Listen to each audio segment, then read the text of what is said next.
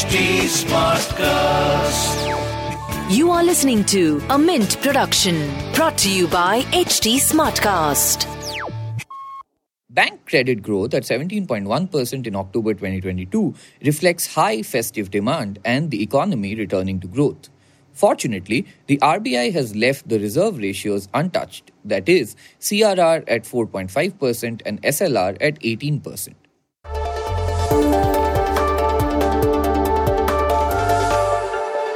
The internet gave us short attention spans. We preferred to like and share content instead of reading and sometimes even watching it. At Mint, we decided to come up with the Mint Primer, which breaks down the big news of today into short, quick, consumable questions and answers. On this podcast, you will find information about everything from cybercrime to RBI's new repo rates. I'm Prasid Banerjee, and this is what happened today. Today's primer is written by Jagdish Shettigar and Pooja Misra, who are faculty at BIMTech. As the festive season kicked in and economic revival speeded up, loan demand rose too. Bank credit grew 17.1% in October, shows latest data from the Reserve Bank of India or the RBI. Credit growth to industry accelerated to 12.6% in September from 1.7% a year ago. And in this episode, we explain why. Let's start with the trend in credit disbursals. Credit growth to agriculture and allied activities in September remained robust at 13.4%, shows RBI data. Credit growth to industry accelerated to 12.6% in September 2022 from 1.7% a year ago. Interestingly, credit to large industry increased by 7.9% in September 2022 as against a contraction of 2.1% in September 2021 and that to micro and small industries accelerated to 27.1% from 13.1% in the same period. Services sector also witnessed a rise to 20% in September 2022 from 1.2% in September 2021. Credit growth in personal loans touched 19.6%, driven by home and vehicle loans. And what does this trend indicate? Credit support is the backbone of any economy. The slowdown in credit disbursal during the pandemic and the subsequent pickup show its correlation with economic activity. With credit growth outpacing deposit growth, credit deposit ratio has been on the rise, touching 73.5% in June 2022 compared to 70.5% a year ago, which signals the revival in economic activity and higher investment levels.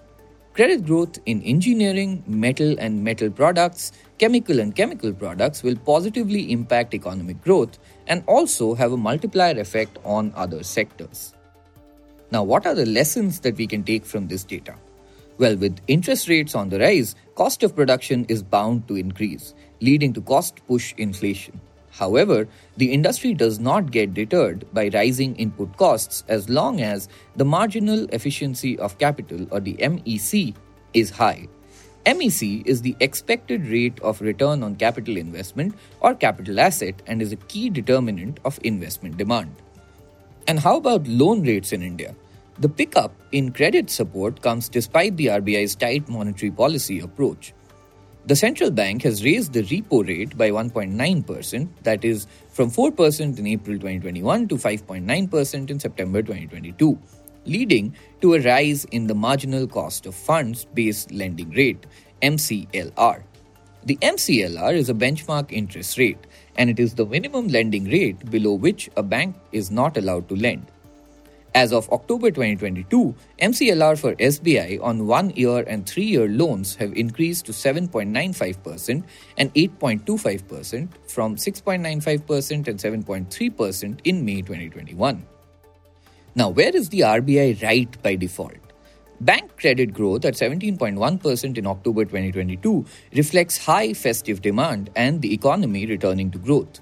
Fortunately, the RBI has left the reserve ratios untouched, that is, CRR at 4.5% and SLR at 18%.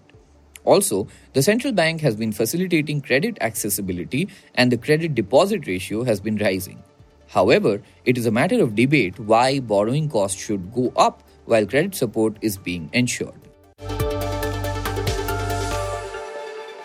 And that was a quick glimpse at today's front page. We'll see you again tomorrow. This was a Mint production brought to you by HT Smartcast. HT Smartcast.